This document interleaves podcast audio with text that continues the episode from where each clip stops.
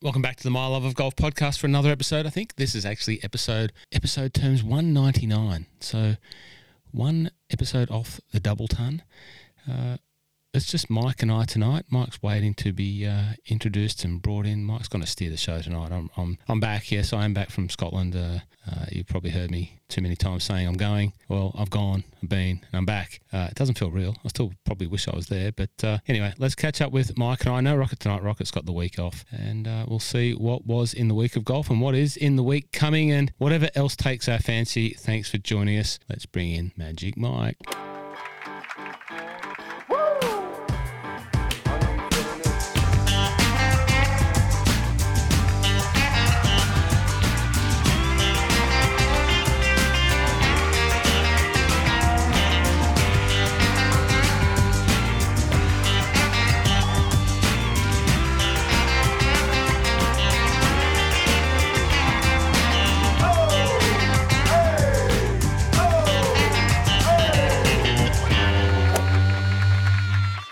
Mike, how are you? Uh, it's good to see you face to face again. Uh, last time we spoke, I was sitting in a car in the main street of uh, St Andrews, counting the number of golfers off to their their round, and had a little bit of a final walk around town. Here I am, back in back to reality, as uh, maybe Eminem said, uh, back to reality with a thud.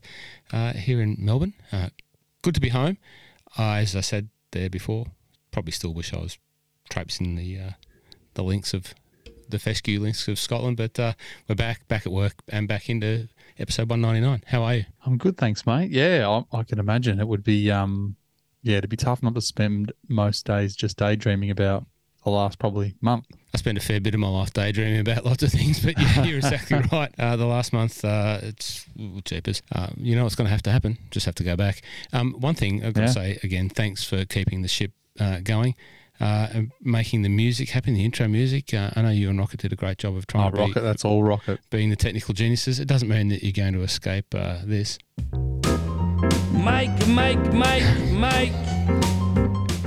A lot of requests uh, for that song. Uh, the people, people that was missed. Uh, sorry, I made myself laugh. At least that's all that matters. What's what's going on with you? You, you played any golf uh, the last week or so? Oh, I've played a lot of golf actually. I've I've made an effort the last um probably the last month to try and get a, a card in each week, which has been good and bad. Melbourne, as you can imagine, has been cold and wet. So there's been a lot of wet golf courses in Melbourne. Um some have been good, some have been bad, some have been really bad. Um, but that's been good. Uh, just before you finished, or just before you left, I think I'd gone down to the peninsula and played a little bit. Went down and played the dunes and St Andrews Beach. Took a couple of days off work, which was good. Took three days off work and just played a bit of golf and had a bit of fun down there, which was good. And that's been about it for me. Just just getting just getting warmed up. You know, my season for golf really starts the week after the AFL Grand Final, which is you know what, six weeks away. So six weeks to get the game in order. Uh, not wanting to tell secrets off screen. Uh, if you do watch the YouTube channel, you can see on screen. Uh, we'll try and put this out as a YouTube episode. So if you prefer to watch uh, t- our two smiling dials, you can see it. Um, speaking of AFL, you don't want to give us a look at the, uh, you know, what you're wearing. Oh my yeah, my pajama. I'm wearing uh, Western Bulldogs pajama pants. That's that because it is late. It's nine thirty. It's past my bedtime. I'm an early bird. I'm a PJ Tour watcher, not a not a DP World Tour watcher. Well, I'm oh, jeepers. Let's not start talking about circadian rhythms. I think I told you earlier on. I had to stop for a five minute power nap driving between the city and Mount Eliza uh, last night. I had to set an alarm to make sure that I didn't sleep for about six hours straight in the side of the road at Carrum Downs. Uh, yeah, uh, five minute power nap. Um, uh, you, this might be the only podcast in the history of the world that's been recorded in a pair of Western Bulldogs um, pajama pants. That's true. Uh, yeah, Western Bulldogs pajama pants and a New York Yankees hat and a my love of golf footy. Uh, I'm, update. I'm all ready. update me. You know, you said your golf starts uh, the week of the AFL season finishing. Is your season going to actually make it to the uh, to September? Uh, my golf season or my team? Your season? AFL season.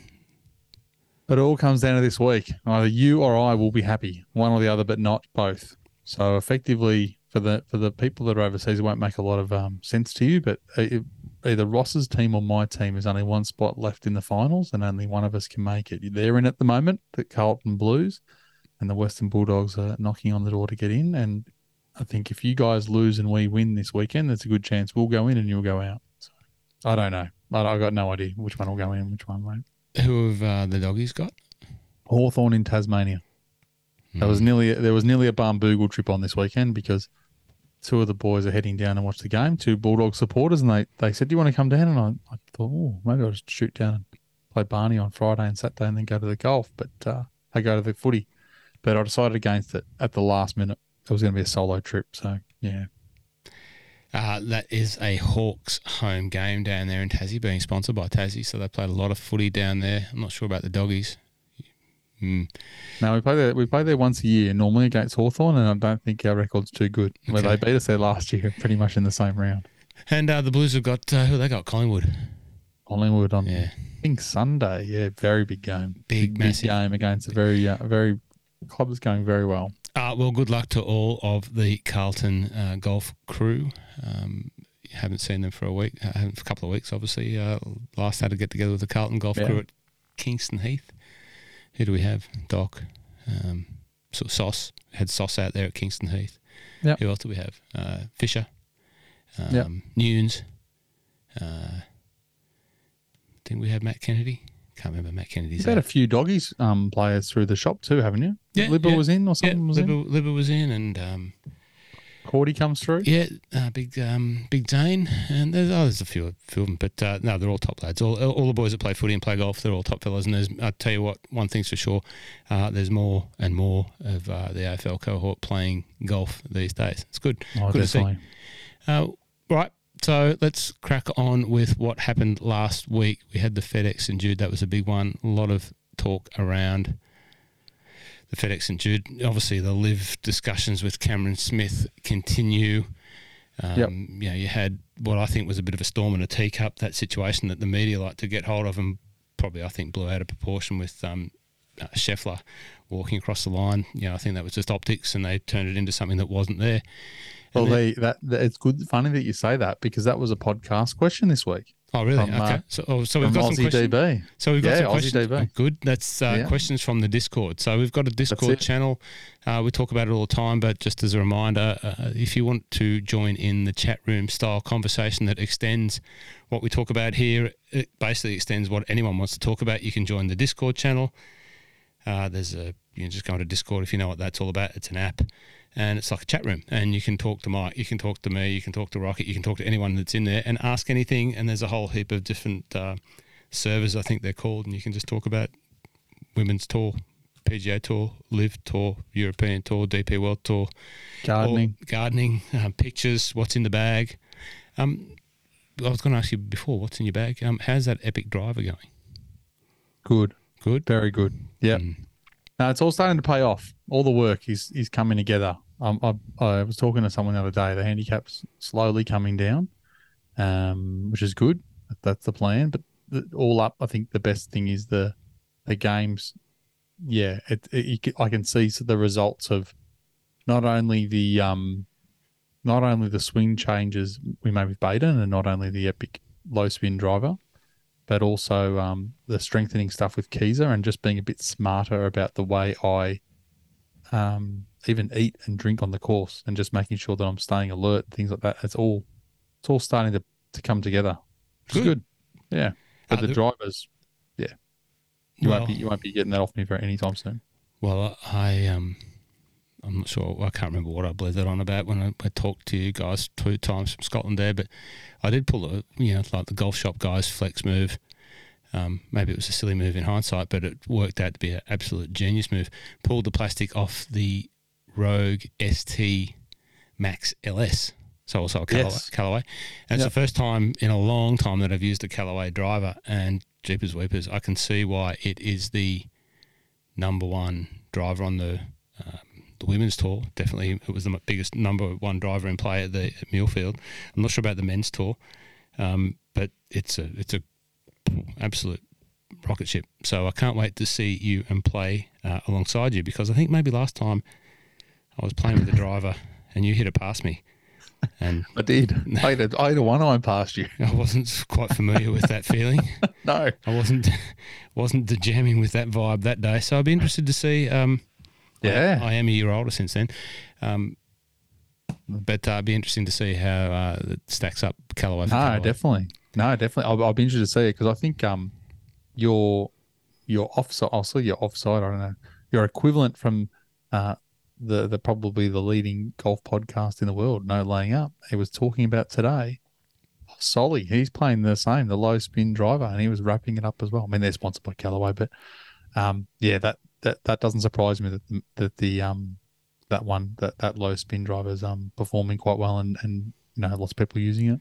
Uh, well, well, while you're talking about them, I, I, as you know, I only listen to that podcast sporadically. Of course, they are sponsored by Callaway. I am not, um, but I. I'm not either, but I am. No, you're not. You- we all want to be. oh, Rocket wants to. Yeah. Anyway, the TaylorMade King wants to be the TaylorMade. I, I, I just happy representing whoever, um, in terms of Drummond Golf. That is, um, that's my job. But uh, one thing that I did take from them, and I probably mentioned this before. Tell me if I'm waffling. Uh, they've talked about that um, The you would. the U wood, Yeah. and I've still got it in the bag. And you can't buy one in Australia; they're they're sold out. You can't get one, but I managed to get my hands on one. It could be the best club I've ever hit Yeah. in terms of full shot club. Like Yeah. uh, it could be the best club, and it's not a hybrid. It's not a fairway wood. It's a U wood, ultimate wood. It's a hybrid fairway wood, long iron hybrid. Unbel- but it's unbelievable. It really is unbelievable. Um, anyway, that's enough about the club talk. Uh, you've Mm. got a picture of Will Zalatoris behind you. Um, I do. Obviously, Willie Z picked up his first win in 52 events or something like that Yeah. someone that uh, Rocket would tell us that uh, he's been on board with for a long time since Willie Z was deep down in the Corn Ferry Tour. Yep. And he finally got his win on, okay, not a major. He contended in a major this year, gallantly missed out in the playoff, didn't do so. They both tried to lose the playoff and away. sort of ultimately one one did, sort of, kind of. But um, he got his W. Um, He did. He did. It was a um yeah, look, the tournament probably wasn't too much to get excited about early. Um Willie Z was in the tips, so he's he started out a little bit ordinary. He only had, I think, I'm looking at now, 71. Um, really, really good second round. Shot him up the leaderboard and then sort of just kept chugging on and probably going into the final round was was the favourite. I think he was one or two off the lead, but I think um the guys that were ahead of him, I think that he was probably pegged to be the one that would go and pinch the win. Um, and yeah, like you said, it was was pretty tight. That that last hole um, is is one that's was a bit um, interesting for watching the guys play because watching Willie Z up until the in regulation seventy two, most of the drives he was hitting was blowing right. So everything he was hitting was going right. Now this hole was a dog leg left, so you're thinking, all right, it's not horrendous, but it had bunkers all the way down that right hand side, so he couldn't go in there, and the rough was no good. But then down the left, he had water and trees, so he couldn't cut the corner too far. So, um, yeah, in regulation, he hit it into the bunker, um, scrambled around, and kind of got into the clubhouse at a number. I thought there was a good chance Sepp Straka might pinch him in, in, in regulation, but he didn't. So they went to the playoff. First playoff hole was back up 18. Uh, Willie hit the exact same tee ball that he hit in regulation on the 72nd hole, but he took a bit off it and came up just short of the bunkers, so that was good.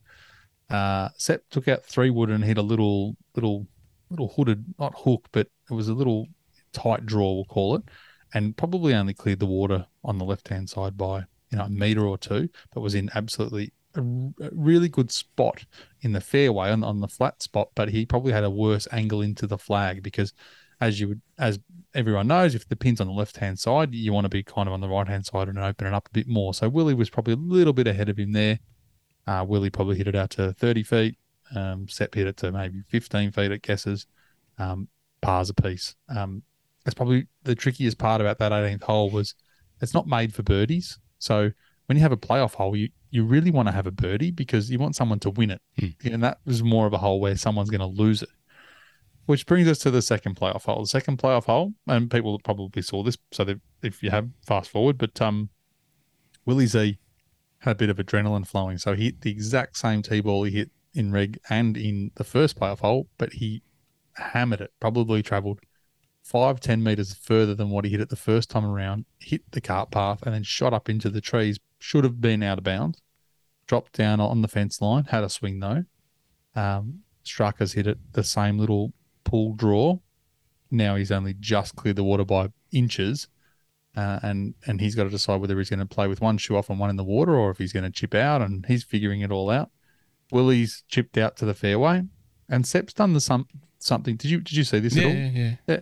Sepp did something that I did not think anyone would ever do, and he even though his ball was dry, and he took a drop, like he took relief because he didn't really have a swing. Now he could have chipped it sideways and still been advancing it down the fairway, and probably probably um maybe giving himself a better shot. Him it didn't matter, so he took his drop.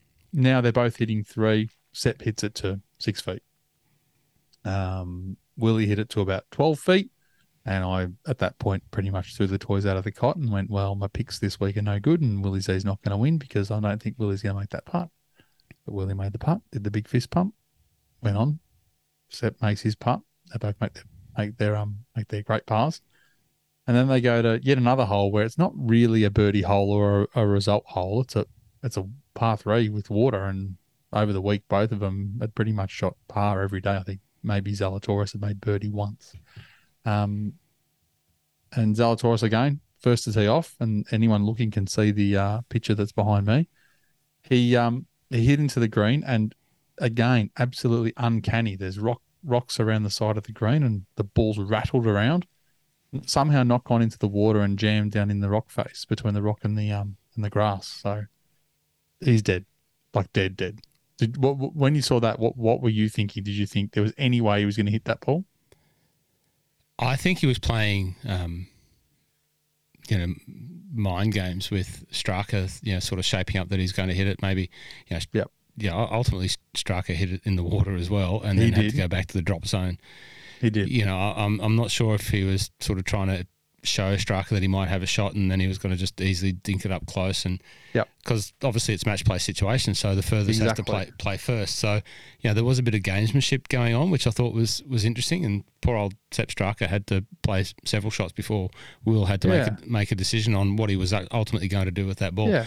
yeah, all of the camera angles would have suggested when you look at it, like there is no way that you can get There's no way. the, the, the blade of uh, if you couldn't even knuckle it up there. So No, Um, and, and I'm surprised more like I, exactly what you just said is what I 100% agree with. I think he knew he wasn't hitting that. Hmm. Straka's in the water as well. He goes, I don't know what I'm doing here. Since Straka goes back to the drop zone because he's got no choice, hits one into the bunker. Now, if Willie Z takes the relief here and goes back to the drop zone, he's hitting next. Hmm. Instead, he still stuffs around and deciding what he wants to do. And because he's closer to the hole at that point than Straka, Straka has to hit. So Straka has to hit out of the pot. But every bit of commentary on this is like, oh, he was thinking about. There's no way he was thinking of hitting that. There's mm-hmm. absolutely no like no way. There was a video floating around today. Someone went out there and tried to hit it, and exactly what you think happens happens. He gets the wedge on the ball. The ball hits the grass, and the grass the ball bounces straight back behind him into the into the water. Like there's no way it was coming out. So yes, Willie eventually after Straka chipped onto the green from the bunker, went back um, to the drop zone, took his drop, and then made a good putt. Made a good putt for the win, which is good. And um, I think it was good for him. I think it was good for golf. Um, it was better than nothing against Sepp Straka, but it was much better to see Will Zalatoris in the current climate win this event, and good for him. Like I I think he can go on and win more. The the um you know the gorillas off his shoulders. Yeah, and there was a lot of commentary around, you know, the uh, FedEx playoffs and uh, LIV and all of that. You know, it's obviously a daily conversation with any level of uh, anyone interested in professional golf uh, at the moment. Um, but you know, pointing people pointing out, including Rocket, pointing out that you know the quality of the field in the playoffs um, and the guys leading, you know, probably weren't representative of the best golfers in the world. Um, They probably came. I mean, they, they came. They all came They home. did. You know, They did, yeah. But, But yeah, early doors, no. yeah. Um, But I mean, that's golf. Golf's 100%. golf's that, that's any given day. That's that's kind of the, the best thing, and that's probably something that um that that's great about the game is any given day, anyone can have a good day. But why four rounds and a tournament is is going to get the cream to rise is because you need to do it for four days because these guys out here don't don't mess around. I mean, you look at the I'll say the top twenty got Zalatoris, Adam Scott, Rahm, Morikawa, Finau, Fitzpatrick, Sung Jae Im, Justin Thomas. Um, I put Joohyung Kim probably needs to go in there just about at the moment the way he's playing. Niemann, Cam Smith, Viktor Hovland, all finished top 20. And they're all big names. Yeah, that's uh, the cream of the crop. Uh, just before we go, you know, there's a couple of things. Tom Kim, I want to come back to Mm. that. Uh, I thought Sepp Straka was, you know, it's the the roll of the dice. You know, they both went for that shot on that par three. Yep. I thought his landed much. They're both bad shots, Yeah. but I thought his ball landed in a better position relative to the outcome than Yeah, yeah. Willie Z's did. You know, like if anyone's deserved to go in the water, it was Willie Z's ball, Yeah. not Sepp Straka's ball. Like Willie Z's ball hit the just an inch inside and then popped up and bounced around six times on. You know, you can see it there in the picture, like on on these you know rock tiles, and it just bounced around like a Powerball ball. Um, but anyway, Yeah. that's the roll of the dice. Uh, the other thing that um, you know kept getting mentioned by the commentators, and he seems to have, for anyone that struggles with their putting, you know, I've certainly been there, and I've I've felt the little. I don't even want to use the word, but I felt a little tremor coming on, and you know, if you can identify that and get to it early enough, you can usually train yourself uh, out of it. It's I very, very much believe that putting yips are a, a, mental thing, and if you can feel it, you know, just my only advice would be to change something and, and go away from what was doing you were doing before. You know, Willie Z, we've seen him with all sort of sorts of shapes of putting strokes, but people kept talking about how bad he was, but now how good he is. He's Hmm. cha- he's changed something, and he was bombing them in from everywhere. It would appear. Yeah, look, I think it's um the numbers, strokes gained numbers don't don't say he's a bad putter. They say he's a great putter.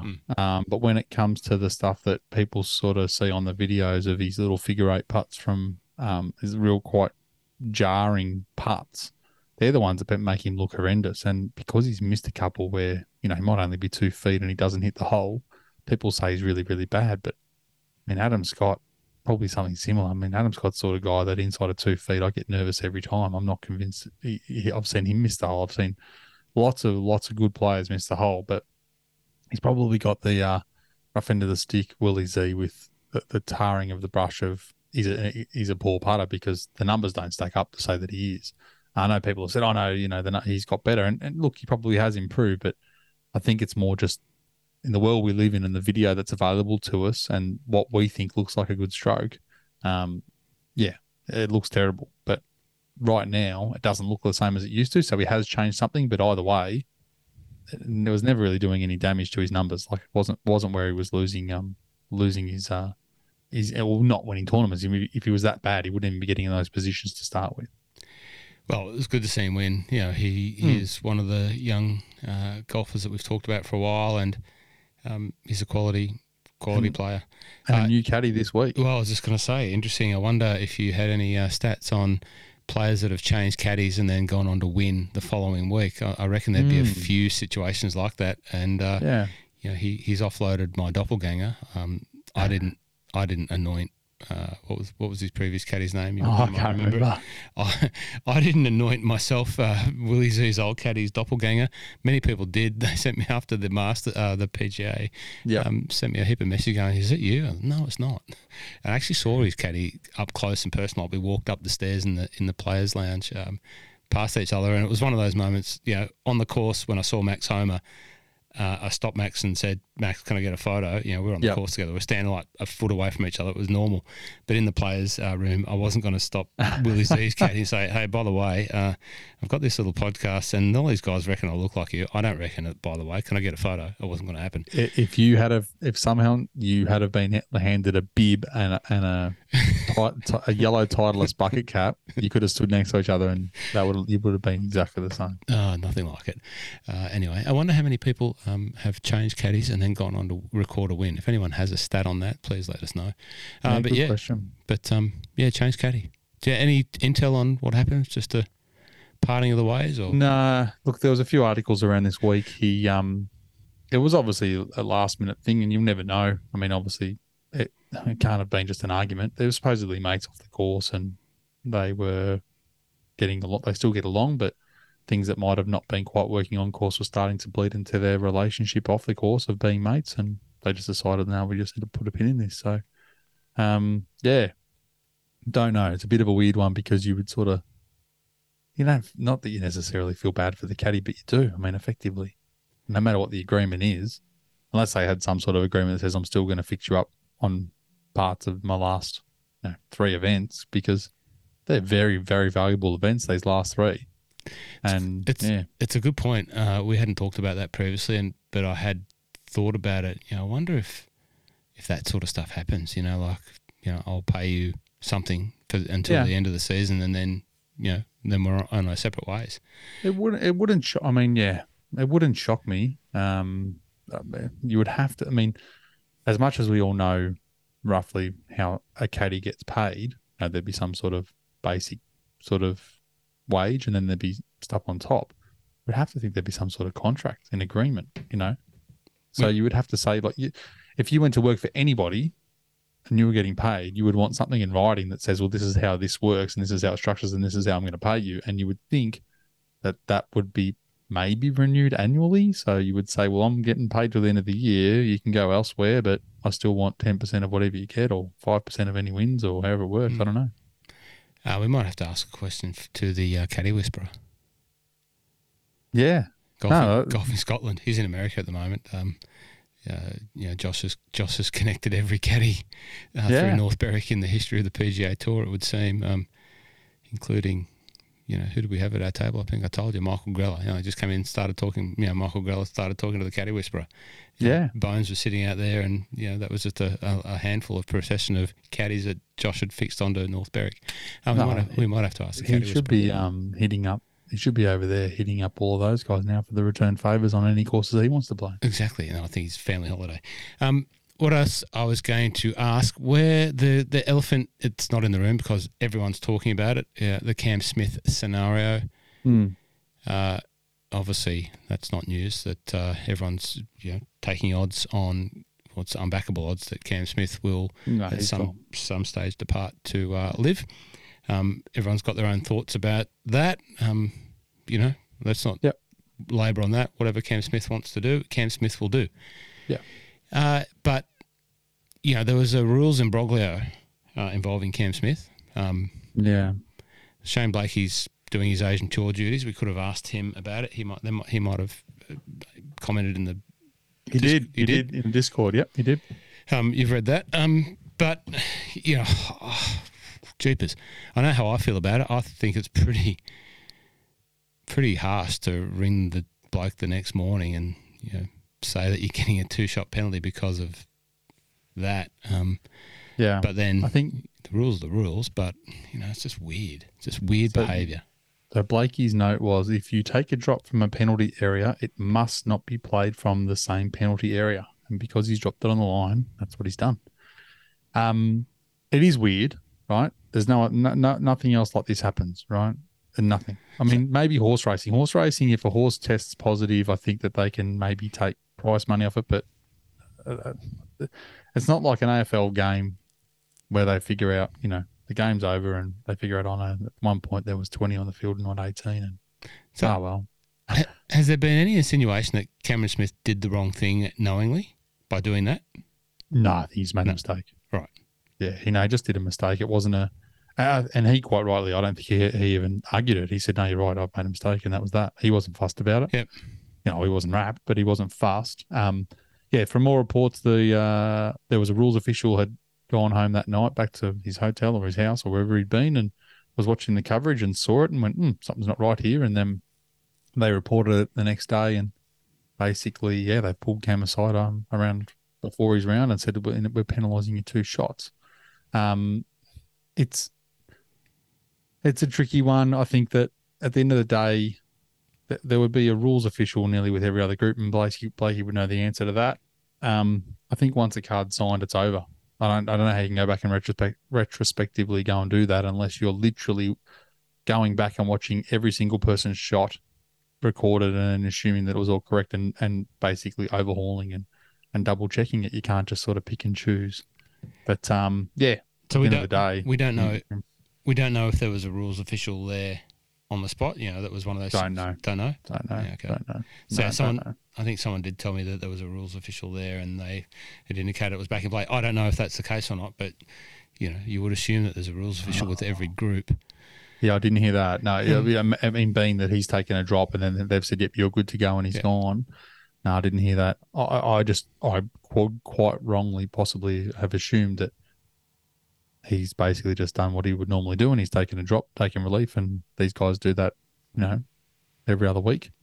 And um, yeah, he's just stuffed up. So then today we hear the news that Cam Smith's withdrawn from the BMW. Yep, hip soreness. Okay. Yeah, probably look at it a little bit different to everyone else. Um, I think a lot of people are concerned that it's because he's, you know, a bit under pressure from all the questions he's getting around LIV. I look at it like he's probably taken a week off. He doesn't need to be there. I mean, Sergio, I think, skipped this event a few years back. He's already locked into the Tour Championship. He can't not be playing next week, no Yep. matter what. Yep. So take a week off. Realistically, he's got President's Cup coming up. And to be honest, he's got probably three LIV events coming up. So why not take the week off? Okay. It doesn't Um, affect. The, so he plays obviously the Tour Cham- Championship.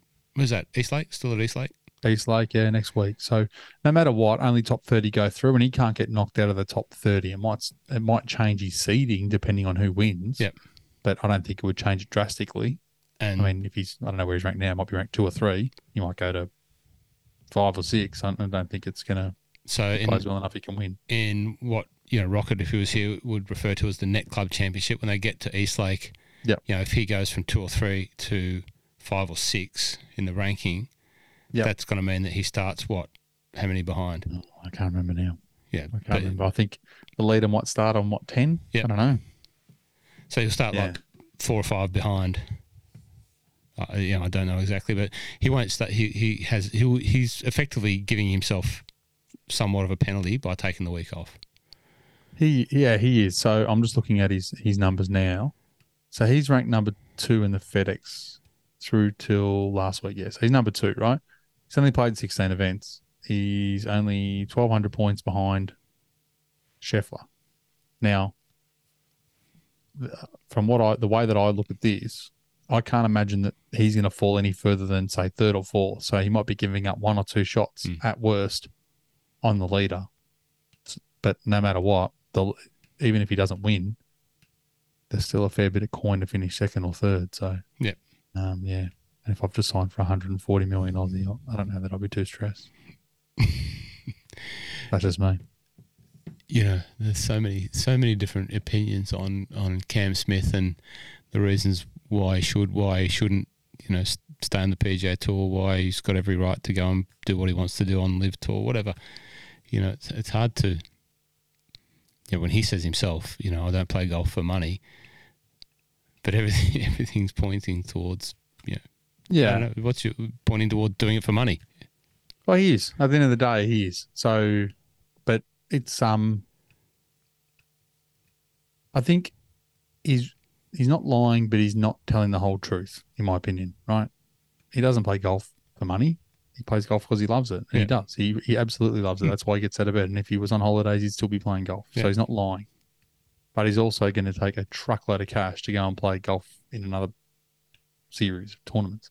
So, yes, he's not playing golf for the money, but he's going to dictate where he plays golf for the money. Hmm. So, um, and that's fine. Uh, look, the politics aside, again, I, I know I keep saying that every time we talk about it. It is what it is. Uh, nothing. We are so far past this going away. Um, if he wants to do it, and the guys that are going for the money, I completely understand. The part that I don't understand, I do understand why they want to come back and pay, play PGA Tour events, but I don't think they should. They go and do whatever you want to do, but you can't play PGA Tour anymore. And if you do want to come back one day, that's cool, but you got to come back via the Corn Ferry Tour, the same everyone else, same way everyone else does. Try Yeah, well- card. you know that is the the unknown uh we don't know how that's going to play out you know how how how what and when you know if any of the people that are doing you know LIV will end up back playing on the PGA tour We- we're not sure what uh, they're thinking we saw a little bit of a snippet of that this week with that um you know the case for Yeah. Swafford um, The restraining order, yeah. restraining order, restra- um, trying to get uh, a restraint on the restriction of who was it, Hudson Swafford. Um, Matt, Matt Jones, Jones. and um, oh, I never remember the third player. No, can't remember. I always want to go DJ Trahan, but obviously not DJ Trahan, but it's a name No. like that. What's his name? Yeah, Um, Jeepers No, we should know. Uh, it's one of the other ones, not one of the big ones, but one of the other guys. No, Um, no, What's his name? I can't remember. It's No, gonna- it's it's a, um, bug me now. Uh, yeah, but that that was obviously upheld in whatever Yep. court in, in California, in San Francisco. Yeah, Northern Northern California. Um, obviously, as everyone will know, the uh, PGA Tour representatives were extremely well prepared. The uh, LIV Golf uh, representatives seem to be extremely not well prepared. So, um, Yeah, I've only heard the snippets and the review from the no laying up guys and bits and pieces, but um, yeah, look, it's a, it, it's, it's look, it's an interesting argument. I mean, the, the- effectively, the argument is that there's a restraint of trade, and these guys, you know, are, are being missing out on money, but in the same breath, saying yeah, but they've also signed on for, you know, millions to go and do this instead. So, like, well, that's not really a restraint of trade. So, um, yeah, I, I think it's. I think it was good that it was upheld, and I think that the whole rationale behind it is that effectively by ruling any other way would make things quite difficult for everyone down the track. So it was just easier to go this way no matter what happened. So, um, yeah, look, I, I don't know. I don't. I don't. I don't. I just don't. As an example for someone like Matt Jones, and I'll use him as the example of that one of that set of three guys. It, you you know what's going to happen when you go you, you're going to get paid a truckload of money to go. So go. Don't. I, I I just don't understand why you want to come back, finish outside the cut last week and get nothing. Maybe scrape into the top seventy this week and get some sort of money for one week's work, and then nothing qu- close to what you would have been getting to, to go to LIV, and then not make tour championship. Like, why bother? Hmm. Just silly.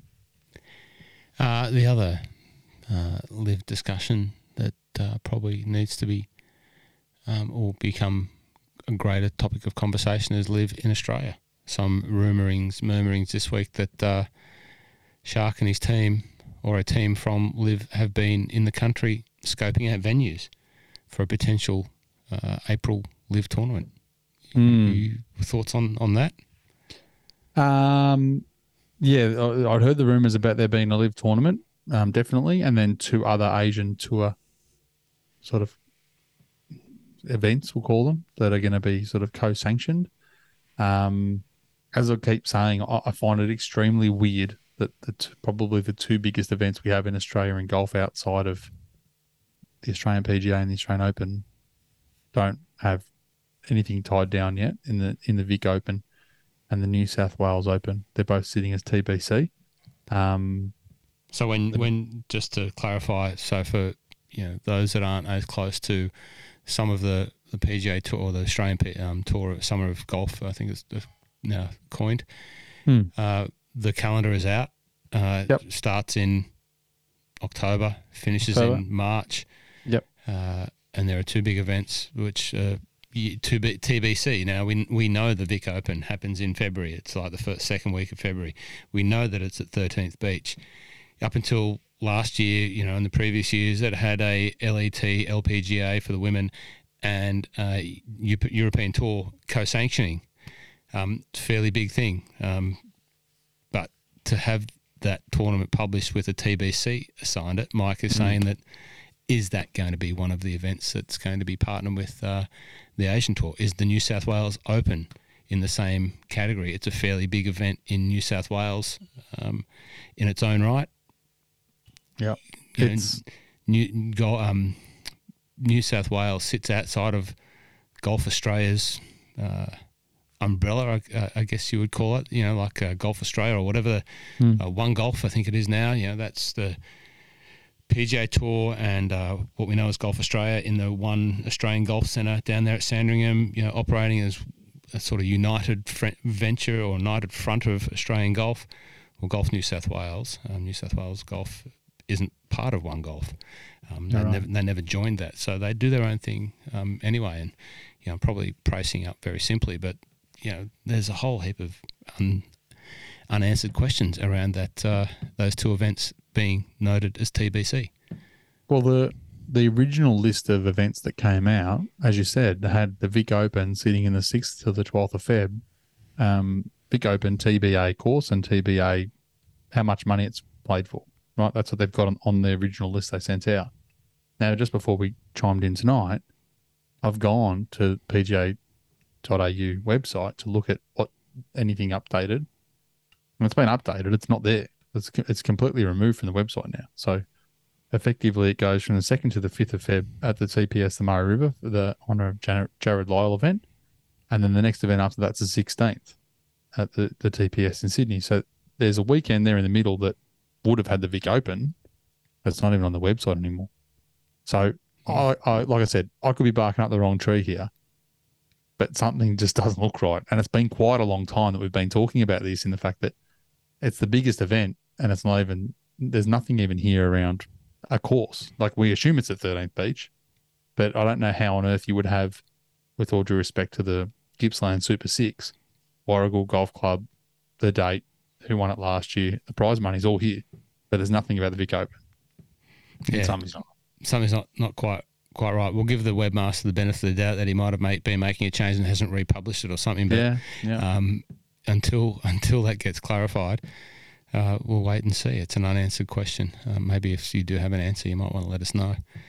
Um, you can do that via the Discord. You can do it via Instagram. You can do it via YouTube. Uh, any way you want. Um, what else, Mike? Uh, Well, before we leave the uh, PGA tour, you need to go. We need to go quickly go through the tips. I know you don't want to because you Nice. did forget getting on a plane. So put your tips in. embar- And, embarrass- uh, embarrassing. Rocket may or may not have turned up tonight because he picked Hideki Matsuyama, who withdrew. He, a bit bit unlucky there, so he got no dollars as well. Uh, but up the pointy end, nobody had Willie Z, which is not surprising because effectively a lot of people would have used him earlier in the year. But a truckload of people had a T5 finish and, and earned themselves $480,000 towards their totals. Um, now, there's a few that had Jon Rahm, which is AB had Jon Rahm, Putterface had Jon Rahm, uh, Loader, uh, Jared Loads had Jon Rahm, Pultz had Jon Rahm, and I had John Rahm. Tony Finau was picked by the doctor. He's the only one who had Tony Finau left. I've got him this week. Um, and then Matt Fitzpatrick, golfing tattooist, had, uh, had Fitzy, public golf, Michael Lloyd. Gee, Michael Lloyd's going to be hard to catch. Um, and that, that were they were all the people that had a T5 finish. And the overall leaderboard, Michael Lloyd at 12.8 million, sitting in first position with two two tournaments to go. Nomadic Golfer 11.5 rounded, uh, three puddle die 11.2. The Doctor at about 20 grand below, 50 grand below, 11 million at 10.95, and then myself at 10.4. And I'm going to scroll down and find you guys. I'm five million. I haven't moved in. I haven't moved the needle in a weeks. Uh, Yeah, Ah. no, it was no good. Uh, it was terrible timing to you know jump on a plane. Like it was bad management. Yeah. Bad management on my my part to you know be leaving. Um, you know Scotland's busiest airport. You know they had three teams flying off, two teams flying off to Europe. You know every mad Dundee football fan was on the way to um, AZ Alkmaar to get spanked seven 0 uh, The the place was he- heaving with Dundonians and a few uh, Rangers fans and all the people leaving Scotland as I was. Um, it was pretty easy that I was going to forget to put my tips in, but I Well, don't forget this week. Make No. sure you put them in.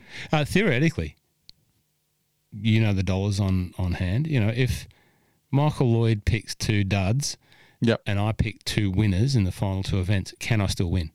No. Okay. I think the two winners, the, the two winners, your ballpark looking at about four mil. And Okay, he's on rough, rough, rough. so not even yeah. not even for you know you win East Lake, you win the whole thing. You you know the, I won't I won't get ten mil for that. No, I don't think they. No, they don't count the fifteen million dollar bonus or whatever it is in your hmm. dollars and cents. That'll be hmm. That'd be too easy because I've still got Scotty Scheffler. I've saved him for that event, so I that think would I, be much easier. I think I've saved Jon Rahm. Yep, I used him this week. I, I, I I'm happy that he ran home into fifth because he wasn't looking too good th- through two rounds. Um, but I've saved Tony Finau for this week, and I'm not.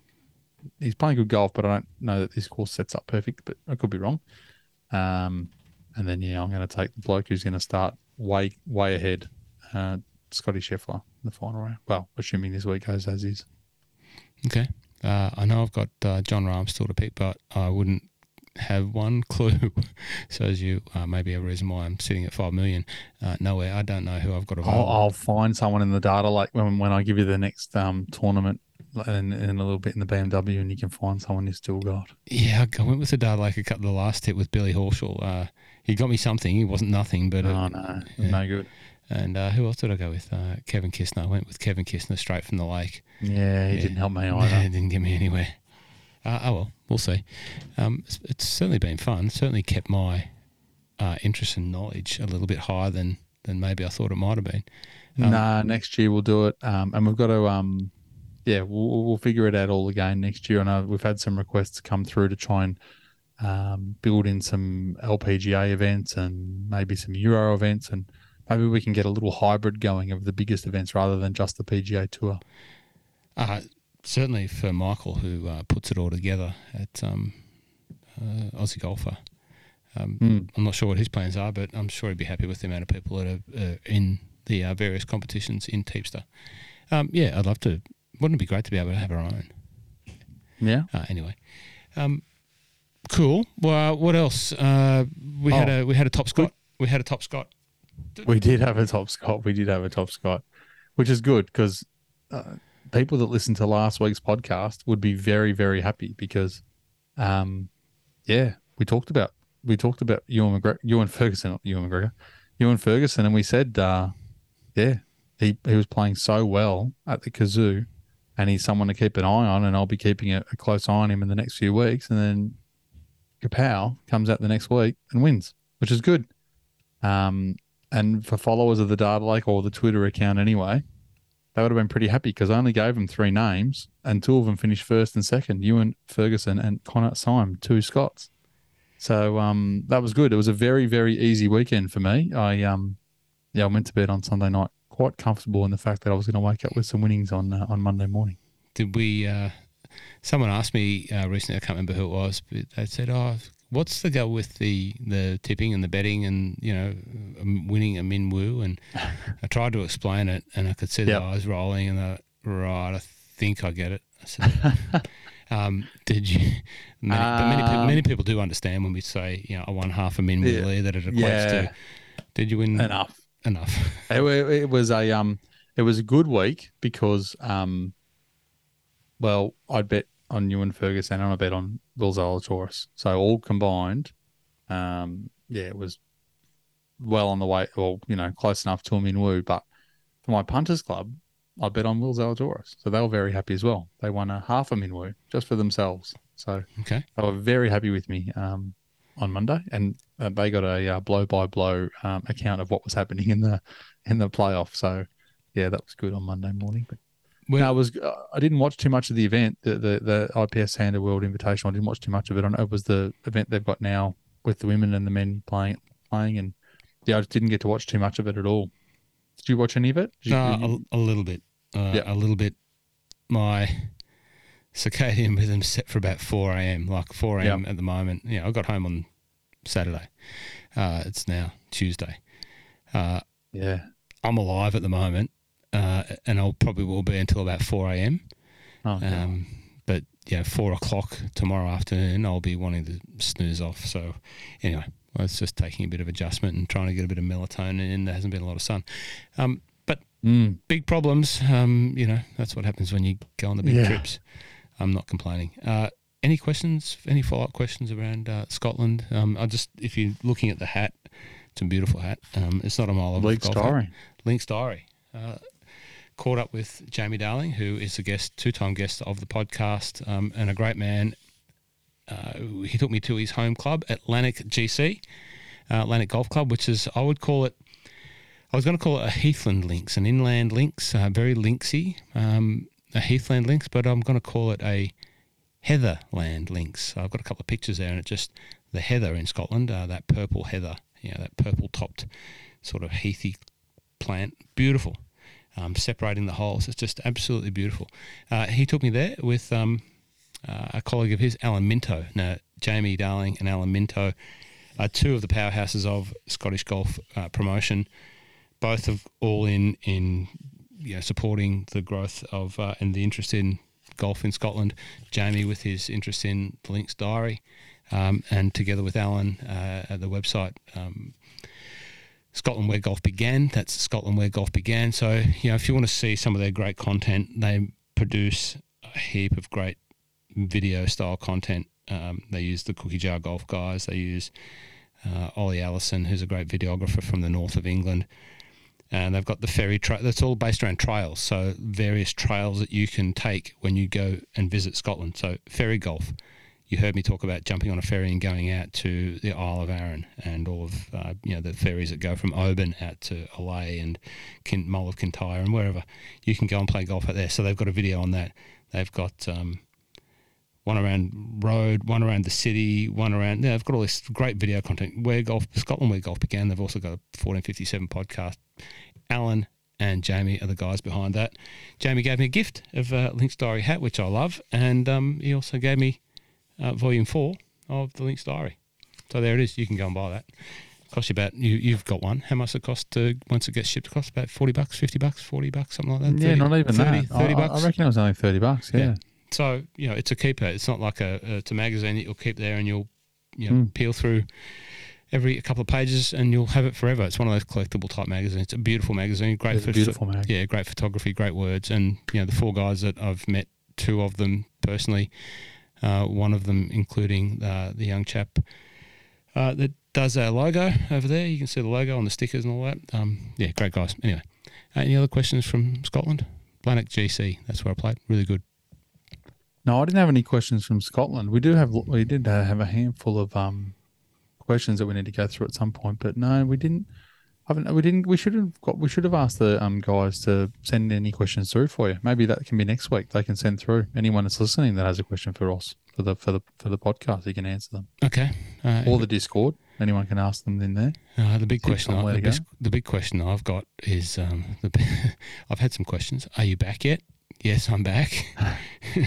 Oh, uh, are you coming back? That was another question that I got. Yes, I am coming back, and obviously I am back. People thought that I looked like I was having a lot of fun um, Mm. and might not have wanted to have come back. Well, there's probably a bit of truth to that.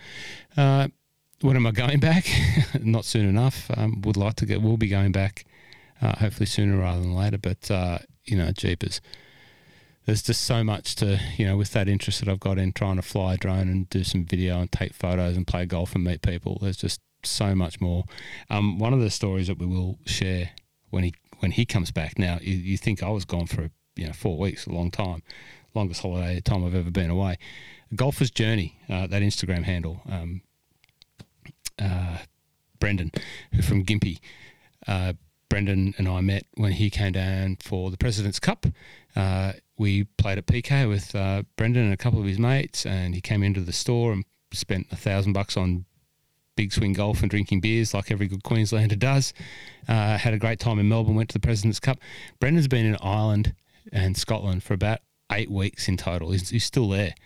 And uh, we sort of crisscrossed. We bumped into each other at the Open. Um, he's played some golf. Like, you know, he's he's been to St. Patrick's Links. You know, that's the big one that jumped into the world top 100. You can see Erik Anders Lang's video that's just come out um, on Scratch TV. Uh, What's called Adventures in Golf. So, you know, St. Patrick's Links, he's done that. Erik also goes to Cruit Island, which is that little one behind me there, the picture up there. Um, but Brendan went and played Cruit. He went and played St Patrick's. He went and played Narin and Portnoo. Now he's up at uh, Nairn and Dun- Nairn and Dunbar, um, up in the north of Scotland. He's been to visit uh, Dornoch. Oh, you name it. He's played there. I think he's in St Andrews at the moment. We must get Brendan on and talk about all of his travels because Mm. he's seen a lot, a Yeah. lot. Uh, good for him. Uh, yeah. Discord questions. What do we got? Hit me. Discord question. So first one, oh, you half answered it, was from uh, Aussie DB. Did Scheffler purposely purposely walk on Cam's line? Uh, he, well, the reports would suggest that he didn't walk on the line of his putt. Cam was looking, crouching down at the through line at the time. Uh, what was the other part of the report? That Scheffler was just taking the shortest, most direct route to his ball while Cam was walking down. Maybe the etiquette would suggest that he wouldn't walk across his eyesight, but I think, uh, you know, the glance that Cam looked up at him, I think when you see the fuller vision, it's been blown out of the context that it was sort of shot in or taken. I agree. I agree. I, I I think um, people miss the fact that Scheffler just put one in the water and was Yeah. a bit filthy. And I, I thought, I, I actually don't know. He might could. Well, I think he, I think at worst, Scheffler thought he was watching, looking at Cam was looking at his putt from the other side of the hole, and he just was in another place. He certainly didn't do it on purpose. He there was no there was no malice in it. Is, is probably the best way to put it. Yeah, and to back that up, yeah, the vision clearly shows two or three holes later when who uh, Cam did Cam da- slam dunk one. Oh, the high, high fiving each yeah, they other. Yeah, just like high fiving each other like they're besties. So yeah. Yeah, that, no, the media didn't come back and say, oh, by the way, everything's still good with Cam and Scotty Scheffler, even though he's still going to LIV because now No, they're high fiving. no they didn't. They, they didn't report that. No, no story in that. Hmm. Um, I'll give you this one first because it'll be a quick answer because I don't think you're going to have an answer. But PK wants to know who our pick for the US Am is. Because the US Amateurs on this week. Uh, Um, was it the women's the women's am last week and then the, the men's this week? Is that right? The men's is this week, yeah. So, um, for those that aren't across it, I believe it's 36 holes and then they go down to the top 56, is it? And then they play match play. Mm-hmm. Um, there is, I'm looking at the leaderboard now, 311 players. Um, the person who's fi- sitting last at the moment is in plus 22 through round one. They shot 91 off the stick. Um, and the honest answer, PK, is obviously I've got no idea who's going to win this because this is going to be pretty difficult. But here's my guesses for you. I'm only going to give you one name because when I look at the, and this is my theory, when I look at the leaderboard, the people that have played Arcola Country Club yesterday seem to be filtered towards the top, which makes me think that's the easier course between that and Ridgewood. So what I want is someone who's at the top of the leaderboard who played Ridgewood yesterday, because that means they're playing the easier course today. And I flicked through a few of the cards, and the guy that I've come up with is Luke Gifford. Know nothing about Luke. When I look at his scorecard, he can make birdies and he can make bogeys, and that's for someone that I think might go okay in in match play. That's it. That's The my other- pick. The other essential ingredient to being a good match play player, if you make birdies, but make bo- bogeys, um, if you're long off the tee, um, as long as you can roll roll in a putt occasionally, um, you should go all right. Yeah. Well, he was even, but he's had four birdies and four bogeys, but he's, two of his bogeys were 17 and 18. So his games might even get there if they, if they play on that course. Who knows? Um, is, But um, that's my guess. is Koala Carl in it? Is he in the mix? He is. He is. He is. Um, it's funny you should say that because I was running down for any Aussies that are there. Karl Vilips is there, T51 at the moment, so close enough to getting in. Um, needs a good second round, realistically. Um, is there other Aussies there? Yeah. So we've got a. I'll run through the Aussies that, We've are, got that young the list. uh, um, young fellow of Young. Is he in it? Um, got Jack Buchanan, Right. Hayden Hopewell and Karl Vilips all sitting at plus two. We've got Connor McKinney at plus three. We've got just looking for a flag. We're going a ways down now. Uh, Harrison Crowe plus eight. I've, uh, I've got a photo actually. Um, Harrison Crowe is the chap. Speaking very Erik Anders Lang, that hit the ball from oh, is that him? yeah from the Dunvegan over the Auchterlonies Pro Shop. That's a good swing. Uh, it was a good swing. It was a good shot. He hit two of them. I've got. I've actually got a photo from the crack, the exact spot where he hit it from. I took it. Yeah. The other, I took it the other day. Yes, it is him. That's his photo. So yeah, and look, to be fair, he um he shot four over yesterday. Sorry, shot six over yesterday. And uh yeah, he's two over today. Current- started on nine. Speaking of New South Wales Open, previously he's the current New South Wales Open title holder. Is Harrison Crowe. There you go. I should watch that video. It's quite fun.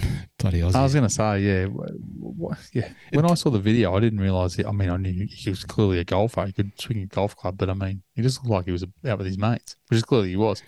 but yeah, he's New South Wales Open champion hitting golf balls off pavement. Um, yes. So that's that's that's my only guess. Luke Gifford. If he wins, PK, you owe me a beer. so Harvey you. Harvey Young's not in the field. No, He no, have- no he- other Aussies. Okay, he, he might he might still be in the junior category. He might have been the junior AMs.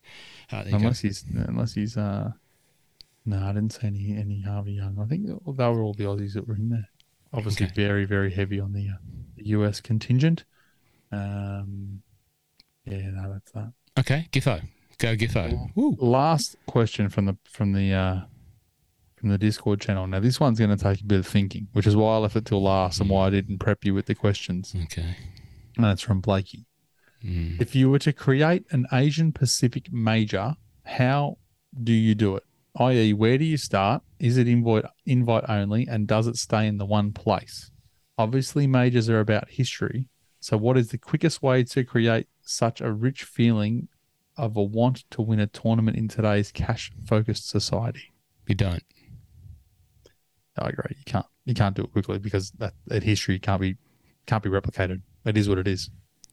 Yeah, it's, it's like the PGA Tour. You know, the, uh, what's his name? Davis Love was talking about the other day. Um, you know, calling the players a major. Fifth major. Yeah. Uh, No. um, yeah, you, you can look.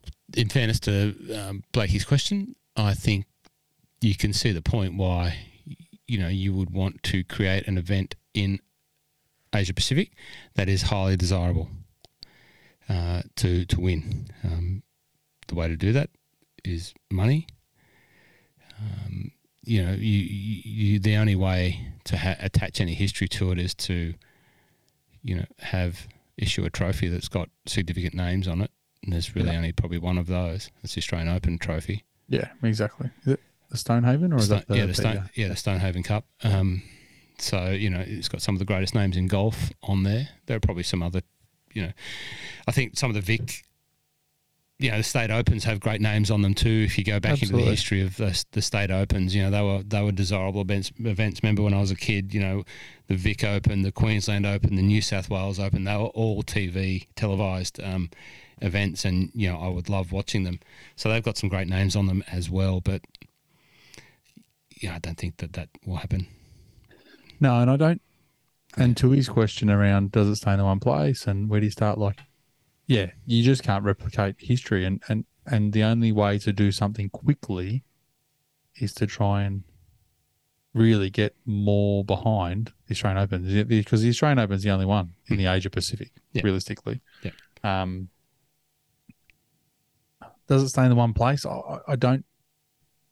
I don't think there is the one place because the thing in Australia is like realistically we've got exceptional golf courses everywhere, right? But if you want to say it stays in one place, it it kind of doesn't doesn't really work here. I don't, I don't know. Like I, I don't think it, there'd be any benefit to saying, "Oh, the Australian Open's held every year at Royal Melbourne or Kingston Heath or Peninsula Kings." It just doesn't doesn't. I, I, There's no think, benefit to it. look, I think that part's less relevant because you could put it at any one of the courses that you just mentioned, and it's going to be, you know, fantastic. The, the the essential ingredient, even outside of the money, less, you know, more less so, you know, the money, it's having someone commit to it, and Yeah. obviously the players, but it needs greater commitment than the current Australian bodies can can deliver. They Yeah. can commit to it and you know say the Australian Open is going to be on every year, and we'll have a major naming right sponsor, and there'll be plenty of money, and we'll do whatever we can to bring the big players. But until a body like the obvious answer is the PGA Tour say the Australian Open is a significant event which we are partnering with, and if you go and play there and you win, that's Yeah. equivalent to winning on the PGA Tour, and you will have status. Mm-hmm. That's the only commitment, and we're going to commit to that to f- ten years. Yeah. Then, you know, you might see some eyeballs being raised and some, you know, people wanting to play it. Now, it makes, you know, why why couldn't they? Why can't they? Why wouldn't they do that? You know, it's it's not really conflicting with major events. You know, the start, the, maybe some of the startup events. You know, the Hawaiian swing and the you know that they've got I at the start of the year. There's always there's always a way to fit it in. Yeah, um, you know, effectively, it's just money at the end of the day and sponsors. I mean, we have a literally the week of the Open Championship have an offside event in the US. Like the fact that with that that happens, there's no reason why if there's an event on in the US, there couldn't be a, a co a co event here for anyone else that wanted to play and anyone wanted to come down, um, make it special, make it something to it. But yeah, it, it just makes it very it makes it very tricky. And I don't think we've done any. Uh, well, I don't know. Like I've thought, talked about this before. There's a million people in the golf industry that have forgotten more today than I know about yeah. right? Which is not a lot. But why on earth have we played the this tournament, this great tournament, for so many years at the Lakes and the, the Australian only? Why, why why don't we play it at Royal Adelaide? Why don't we play it at in Perth? Why don't we play it in Queensland? Why don't we play it in Melbourne? I know this year it's in Melbourne, but yeah, I, I I don't understand why. What why isn't there some sort of rotor that it just travels around? I think the major, you know, because we've got governments that buy events, and Yeah. you know the events get tendered out. Oh, I don't know if they get tendered out. Don't- I don't know the exact process, but you know, if you're the governing body and one state says we will pay X and the other says we'll pay X and you know we'll pay X for five years and we'll have we'll have a sponsor, blah blah blah. I think that's the big part of it, and that's probably why it went to Sydney for so long. Um, yeah, I don't know. You know, as you say, I'm- not the authority and, and give an expert on that, but I, I just know that you know, it comes down to money. It's again, It does, and look, and don't get me wrong, they're great courses.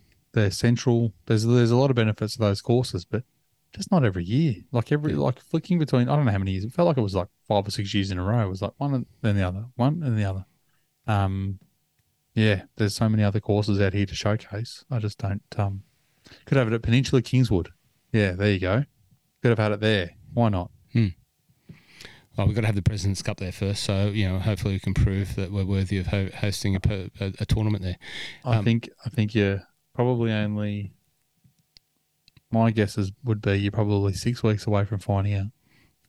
Uh, let's see, but you know, the same. You know, you talk about golf, um, interesting golf, and you know, there are, there are things that, about golf that get eyeballs on there. Great players and great courses, and Hmm. and a bit of his, you know, and a bit of history and you know reason for people to want to see, be, and see and feel and touch it. Um, you know, there's the same in the UK. You know, like you look at the events that are played on the classic golf courses. You know, they're always good ones to watch. Yeah. You know, there's there's some sentiment over there that there should be the DP World Tour should have a links golf swing. You Yeah. know, play several tournaments in a period of time that just focus in and around links when the weather's great. Because Yeah. the players No. love the players love playing on it. and it's something different, hundred percent. And But if you're in Australia, if you live in Perth, and you want to go see an Australian Open, you, you've got to travel to the East Coast. Like, wouldn't you think that there's enough people interested in golf in Perth that you could take the tournament there? And certainly enough money there. I just find it, I find it a bit weird that we haven't showcased such a massive event to the country. I, I can't even. I mean, I'm, I, again, my memory's not great, but I can't remember. Has it? When was the last time they would have played a Australian Open in Perth? Joondalup, maybe. Yeah. No, when would that have been? no, I don't know. I know I know they had you know the whatever it was the Heineken Classic or you know over there. Yeah, yeah. And they, and I mean, Adelaide had. I'm sure I had it at Kooyonga, maybe. Yeah. Um, but Well- yeah, don't know. Look, the heyday of Australian Open golf has always been, you know, metropolitan and you know, sand, other sandbelt courses. Yep. Um, And that's fine. I mean, and like, don't get me wrong, it's not about all about. We we're lucky we live in one of the greatest golf cities in the world, but it's not all about us either. Like, it's literally, yeah, you could easily have a rota, rota that just included the Australian, the Lakes, and all five courses in Melbourne, but that doesn't take the golf tournament to the rest of the rest of the country. Um, geez, it wasn't that long ago that we were talking about the Australian Masters, and and we'd all get excited for that, and, and have a look, just gone. maybe, maybe that's what the new LIV event will be. Maybe they bought the rights to the Australian Masters. I think um, they were up for sale not long ago. So I'm sure the Shark would love to have the rights to it. And I think uh, Mm. IMG might have had them. So Well, his name's on. I'm pretty sure his name's on that trophy a couple of times. Yeah, a couple of Um, times, there- yeah. There, there, is- there is a trophy with significant names on it. Um, that's an easy way to that's an easy way for uh for him to get his history pretty quickly of an Asian Asian event. Oh, the Australian Masters is back. It's in Sydney and um it's now a LIV event. Done. well, put it at Huntingdale. You know, like have it, keep it at Huntingdale. Oh, I think they're about to reno, but yeah, it wouldn't it wouldn't nothing would shock me. Mm. Take it back to the future. Yeah, don't know. Okay. Uh, Good sorry, question, Blake- though, Sorry, Blakey. Blakey. I'm, I'm not sure that answers the question. Uh, you, you can't buy you can't buy history. No. Um, you know, can you buy an event? Yes. You know, what's going to make it sustainable? That's people, the various bodies and people committing to it. We can't Um, give Blakey too much information. You don't know he's on the he's on the LIV payroll. you don't know where he's going with it. Black, black band, black band, Blakey. Oh, deepest. He's uh, he's a refereeing at the Asian Tour. Um, he definitely refereed last weekend. I'm not sure if he's going to Korea to referee. I tried to ring him today. Um, yeah, but he's He having is, fun. he is. Having fun. Um, he's living his dream. He's doing he's getting opportunities now to do the things that in his previous uh, employment in one of the uh, governing bodies he wasn't getting the opportunities for. That's what happens. If the good people don't get opportunities, they leave. He left. He's getting opportunities to go and you know rub shoulders and you know tell people to take the correct drops and helping them make the uh, right rules decisions on some big stages. Arguably one of the biggest stages at the moment. He's refereed at LIV, only the one event. Um, who knows what will happen in the future with Blakey? But there you go. Well, he put Patrick Reed on the clock this week, didn't he? He was telling us, and he was he was there when Patrick Reed made his holding one. Oh right. He was the one person behind the behind the uh, green. There was no one there when he took a photo, and Patrick's pulling the the uh, ball out of the hole. It's all all the things that Discord can give you if you join the Discord channel, which is all free to do. You can see all of us talking talking to Blakey while he's telling Patrick Reed he's on the clock. I clearly haven't been in it this week while I've been uh, travelling in jet lag because I didn't I didn't get that. Uh, good on you, Blakey. Um, I was going to say something else about Blakey. Uh, I think that's why he is a popular choice, and it's been you know once he got the opportunities or, or made it known that he was open for opportunities to go and referee in tournaments internationally. Um, I think that's why they like him because he's not afraid to put the big names on the clock. You know, just Mm. you know he's just a a, a a knockabout Kiwi and says, mate, if you if you if you're slow, you're slow. Yeah. And you know. No, that's good. It's the way it I'm, pre- be. I'm pretty sure that there's some referees out there that uh, haven't put Patrick Reed on the clock when Patrick Reed needed to be on the clock. You know, some of the big, Yeah. big, tall referees that have probably given Mr. Reed a little bit of leeway because, you know, of his station in the game. Of course, of course. Well, if he's if he's if he's um working this week in Korea, he's gonna have to keep his p's and q's together. I think because I had to look through the starters list the other the, this afternoon and the tournament invitations. Number one invi- invite, number two invite are both AMs. And they're both from Saudi Arabia, which is not surprising with the way um, LIV's tying in, and then so is the fourth. So three three of the top four people that are on the tournament invites are from Saudi. So um and Chase Koepka. So he'd want to be careful. Wouldn't put anyone on the clock. Might get himself in the stripe. Uh, speaking about Patrick Reed, I could be wrong, but when I was listening to Davis Love talking about the PGA Tour players that have gone to LIV, Hmm. he actually mentioned that some of the players that have left have, have had rules discretions in the past. Have, you know, not true. You know, like I can't remember the exact words, but Hmm. basically said that they um, some have gone, a couple have gone that have had, you know, not been so good with the rules. Um, which which yeah. I, I thought that was interesting. Go and listen to it. It's on No Laying Up. It's a Davis Love interview. It's pretty good. Uh, Pat, Paddy's uh Paddy's been in a bit of strife, yeah, over over the years. He's had a had a very uh, rich history. Well, that's, that's a known, yeah. Yeah. Um. Now, quickly, next week on the PGA Tour, just for people that are paying attention to the second, the penultimate event, I should say, second last event, um, they're playing in uh, Wilmington Country Club in Delaware. Uh, no, they've never played here before. No one's ever played here before. No, tour- no PGA event here before, so there's no history. Just having a look at the course, looks like it is going to be very similar to this week. The FedEx St Jude, um, rough, tight, just you want to keep it in the fairway, and it looks a bit long, but it also looks like some pretty big greens. So you want to be making sure that the putter is working. Um, very much all those courses over there look a bit similar. You know, tree lined, very green, uh, housing estate surrounding them. I don't know, not, not really my speed. Where, where- Um, excuse my ignorance. Where is Wilmington? Delaware, Where's Delaware? in Delaware. Where's Delaware? Uh, I off the top of my head, I, I'm guessing, but I think it's up n- northeast. Right. It could be very wrong there. So someone, someone phone in and tell me. Um, no, I'll tell you. I'll look it up now. That's a question for Scott Carter. Yeah, he would know. Um, Delaware is yeah, it's northeast, so just uh, between Washington, New Jersey, Maryland, Philly, Philly up there. Okay. Um, it's uh, yeah, it's a bit hard to figure out this week, but the lake is still the lake. You can't you can't dodge it. So effectively, what we've got is only seventy players heading through, um, and then obviously with um, a couple not playing, one being Mister Cameron Smith. Um, yeah, it's a bit tricky. So at the top of the list, I'm not going to give you a 15 this week. I'm going to cut it in half because we're going to cut it in half because we're only playing half the people playing. So I'm only going to give you eight names. Jesus, not a lot of value here. Matt Fitzpatrick, Sungjae Im, Corey Conners, Collin Morikawa, Viktor Hovland, Xander Schauffele, Jon Rahm, and Patrick Cantlay. It's a very, very solid field uh, with a lot of cream coming in.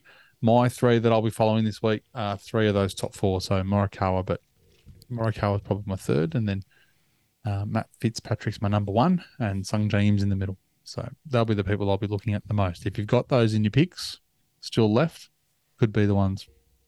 I can't tell you how they've gone here before because they've never been here. I may have Morikawa. I definitely don't have Sungjae, and I definitely don't have Fitzmagic. Well, Collins Collin played well last week. Um, yeah, he's. I I feel like he's getting his game back. Him and him and him and um, Jon Rahm had good weekends. I was I was pretty impressed with them. Rory's back. Have you got Rory? I think I, I think I might have Rory. Yeah, Rory said he took some time off, uh, didn't go to the gym, didn't play golf, and didn't eat a vegetable. Whereas it was his quote. Um, and then I'm sure, I mean, yeah, he's the size of a house. I'm sure he would have, um, he would have been in the gym for the next three days doing more work than I've done in three years. Okay, I played some golf, but uh, I, I did I didn't achieve two of those things either in Scotland myself. didn't eat a vegetable. There plenty of yellow. I ate plenty of yellow food. Yellow food, jeepers sweepers. Uh, Chips? And, uh, oh, please give me some more. But Really? When there's a chippy at every every corner, like you know, Ah, yeah. you know, Scotland and the UK f- famous for having pubs. You know, a lot of pubs on every corner. You know, local. It's a local tradition to have a pub there, and, and they're quite close together. Uh, well, near every pub is a chip shop, and you know, fish and chips from a UK fish and chip shop with chippy sauce. Um, it's a weird brown concoction. It looks like gravy, but it tastes more like vinegar. But it's a sauce-like consistency. You can quickly get addicted to that, Shazen. Yeah, I could do that. I, I, my wife would be the same. She's uh she loves chips. Um, I can tell you that Blakey is definitely in Korea because he's just messaging me, messaging the the group about Koreans loving their golf. So he must be over there at the moment. Oh, shout out to Blakey, all the way in Korea. Anyang Aseo, um, and Kanyang Gadeo. If you know Korean, you will know that all of those words that I just said put together make no sense, but they are all individual meanings of uh, the sum total of the Korean that I know. I was about to say, if you know Korean, then you will know that none of that made sense, and my my pronunciation was horrendous. No, my pronunciation is on point, uh, except when I talk to a Korean, they go, "I go, "Uh, how was that?" Wow. And I think, uh, I think what I said, "An- anyang, uh, anyang. That means like so-so, I think, um, or it might be gwen chaneo. Uh, one of those two mean like, no, it's okay. And quite often I use them in the wrong way around, and you should Yeah. see, you should see the looks that I get. It's it's embarrassing, but it's personally for me, it's quite funny. It makes me make makes me laugh. Cozzy, cozzy. That's what you say. Cosy, cosy. What's that? So so. I'm good. Okay. Uh, did I tell you that my mother-in-law's addicted to Korean TV Addicted to Korean TV. Where did she watch that? in well in Scotland? Oh, I was going to say we don't have any Korean TV here, do we? Yeah, uh, you do on pay. Yeah, you can. Yeah, you can get it on whatever. I like Korean food. I like Korean chicken. mate. My, my my mother-in-law and sister-in-law they're just addicted to Korean TV. So right. like every every time I come home, they'd be watching Korean TV in subtitles. Yeah, wow. They loved, they loved it. It was bizarre. It- That is a bizarre. It'll be a bizarre TV show, I'm sure. Uh, it looked quite good. It's beautifully beautiful people, beautifully filmed, all that sort of thing. I read a little bit of the storylines. It just it was like a, a soap, and you know, beautiful stories, you know, harmless sort of stuff. But they were, they just loved it.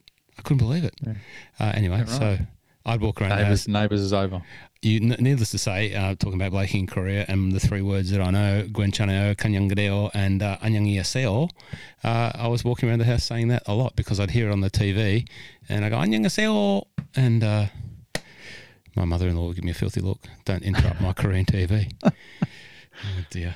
Uh, Anyangiaseo, that mean, I think that means goodbye, and Anyangaseo means hello, or one of the two, other way around. There you go. Haseo. Yeah, Okay, if you're in Korea listening, uh, haseo. yeah. That's it. Uh, are, are That's all I understood. The whole podcast. That was it. Are we done, Mike? We're done. Yeah. The only other thing that's on this week is the Corn Ferry first event for the their playoff. So um, yeah, the twenty five got through. Now they give out 25 more cards to the guys that perform the rest from here on out, and uh, all the guys that have been dropped down from the 125 to the 200 or 126 to 200, including Austin Smotherman, with their uh, now on trying to get their cards back. smotherman Uh, congratulations to all the players that got issued cards after the completion of the uh, regular tour season. I did have a brain bomb there before when we were talking about uh, the different, you know, the away event PGA Tour that could be maybe given to Australia. Mm. Yeah. And sorry for bringing it back up, but uh, it's come back Mhm. to my mind as we close Yeah. off.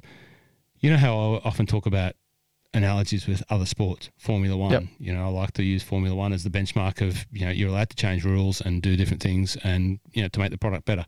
I've used uh, when I've talked about LIV or talked about how the PGA Tour could adopt a teams-based system. I've used football as a soccer as a as a thing.